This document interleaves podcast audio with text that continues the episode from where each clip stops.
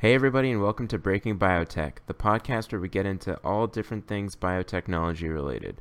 My name is Matt, and thank you all very much for joining me. Today, I want to talk about Prothena. Uh, I was seeing the company a bunch in the news all week this week based on the Celgene collaboration, so I thought I'd take some time and dive into the company a little bit more and see if there's an opportunity here.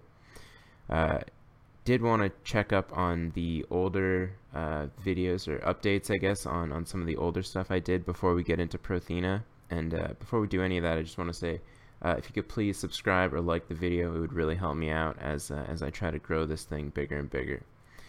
So, uh, if anybody was looking at Madrigal uh, over the last week, we, we saw it. Oh, I don't have it up, but the, the company actually dropped to like 109, 108 and and finally I think it closed the week at 115. So it didn't seem like there was any news. Just in general, the markets weren't doing very well.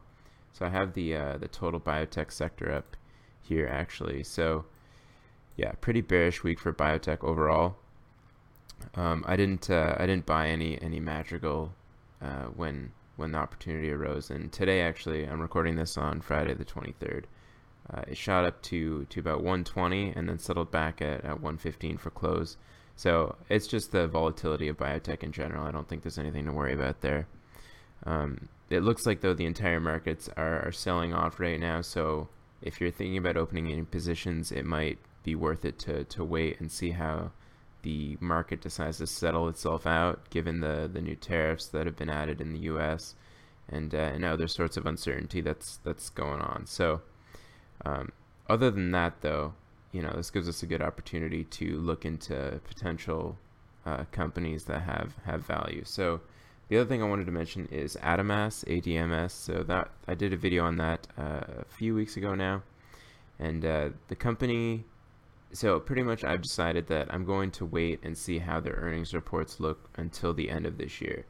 So uh, just to catch you up a little bit, they have a drug Gocovri that's a long-acting uh, adamantine uh, drug for um, uh, Parkinson's disease, levodopa-induced dyskinesia, and uh, another company called Osmotica has an Osmolex ER, which is a similar kind of drug, but it doesn't have an actual indication for levodopa-induced dyskinesia. So there's a little uncertainty on whether or not uh, uh, physicians are going to use the actual Adamas drug or they're going to use an off-label um, Osmotica drug. So pretty much I'm uh, you know if if Adamas can actually fulfill their um, fulfill what they want to do in in marketing the drug and getting it to doctors and patients, then I think they'll be fine.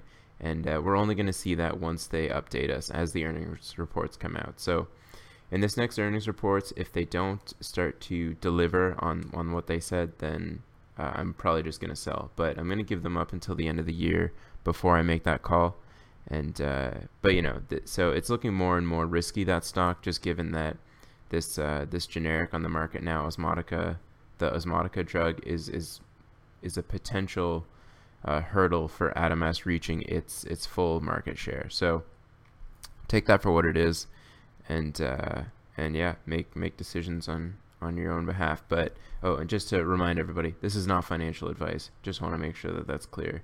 This is all just for interest sake not actual trading advice, and uh, you got to do your own research for any of this stuff. Okay, other than that, uh, Aimmune, Aimmune, uh, didn't really make too many moves this week. Uh, it's around 30 bucks.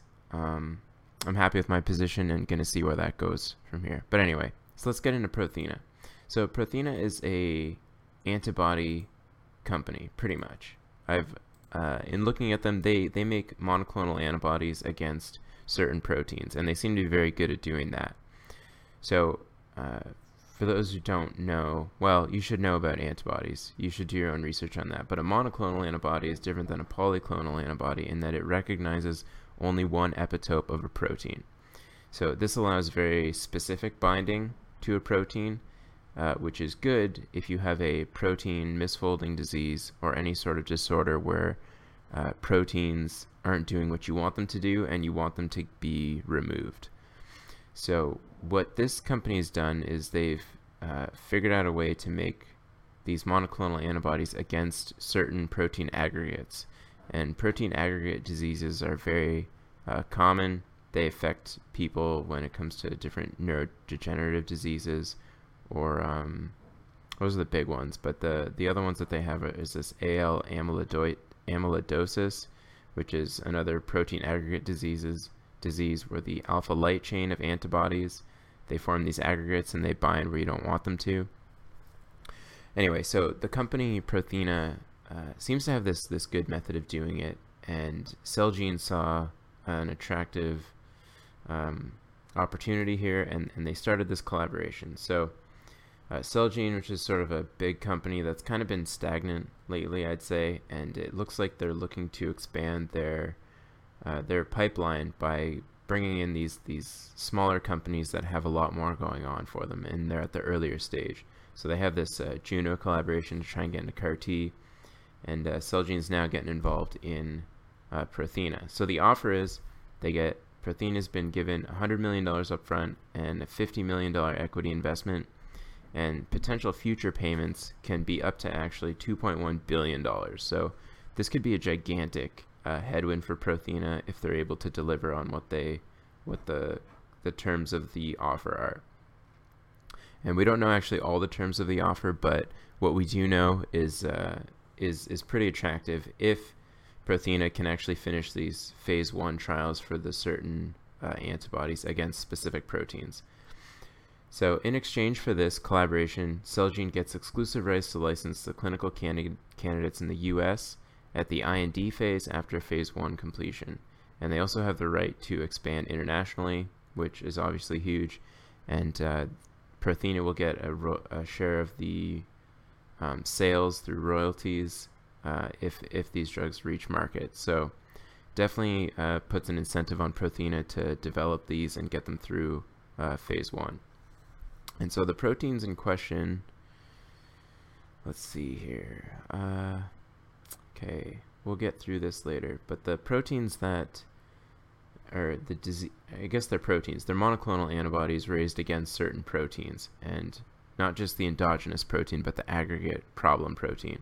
So tau, which is involved in a lot of different diseases, but the main one is Alzheimer's disease. Uh, TDP43, which is important in ALS, and uh, what is this disease? Frontotemporal dementia. Okay. Um, so obviously these diseases don't have very great cures right now or treatments. Uh, for Alzheimer's disease, I did a post on that with uh, I forget what the drug was called. Anyway, it was uh, late late last year. I did a blog post, so check that out if you're interested. I get into more detail about Alzheimer's disease, but all the treatments right now, none of them actually treat the underlying disease. They only treat symptoms, which is not ideal if you're trying to stop the actual uh, pathogenesis of the disease. Um, ALS, there's nothing really great for it either, but this TDP43 protein has been implicated, and uh, it's an RNA binding protein that, uh, yeah, you know, that's enough. But the, the problem is that these proteins form aggregates, and if you can stop the aggregate formation or somehow, then uh, seemingly you could improve the disease outcome. So it's up to Prothena to develop these antibodies against tau and TDP43 so that uh, the immune system can come in and recognize these proteins as being foreign, and then they can uh, uh, ingest them, do what macrophages do, and break them down. So that's the whole uh, point behind this. So with the the their pipeline right now, these antibodies stimulate the native immune system to attack these proteins that are causing problems. So this Neo D001 uh, binds to these uh, aggregates, protein aggregates that degra- that lead to the native immune system coming in and degrading the proteins that are causing the problem. So for AL amyloidosis, they've seen good data, and uh, they have two studies going on right now. We're expecting data for the phase 2B in uh, Q2 of 2018, so that's something to be coming up whereas the this vital study isn't going to be until the end of 2019. Uh, PRX002 is for Parkinson's disease, and they're not going to see any data from that until 2020, and that's a Roche collaboration. And PRX004 in ATTR amyloidosis, uh, they're starting a phase one trial in 2018. So they're they're not really a later stage clinical trial company. They're very much at this discovery phase, and that's where they seem to be most. Uh, that's where their skill set seems to be.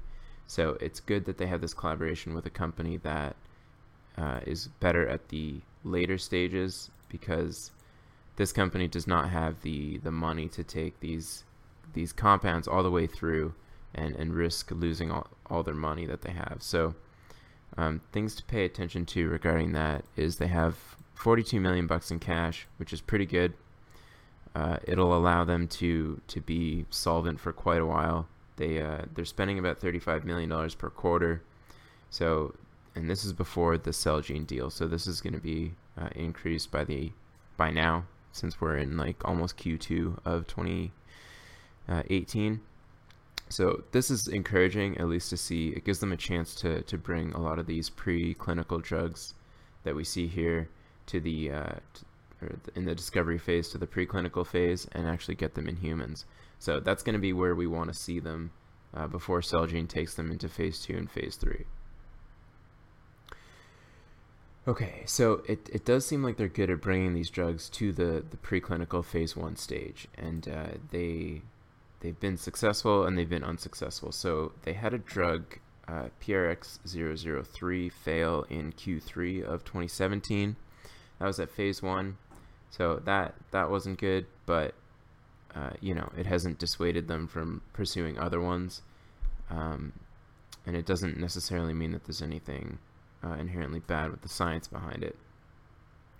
One of the things that, that did make me a little bit nervous about this company is uh, Sarah Noonberg, who was the CMO, resigned in earlier this year.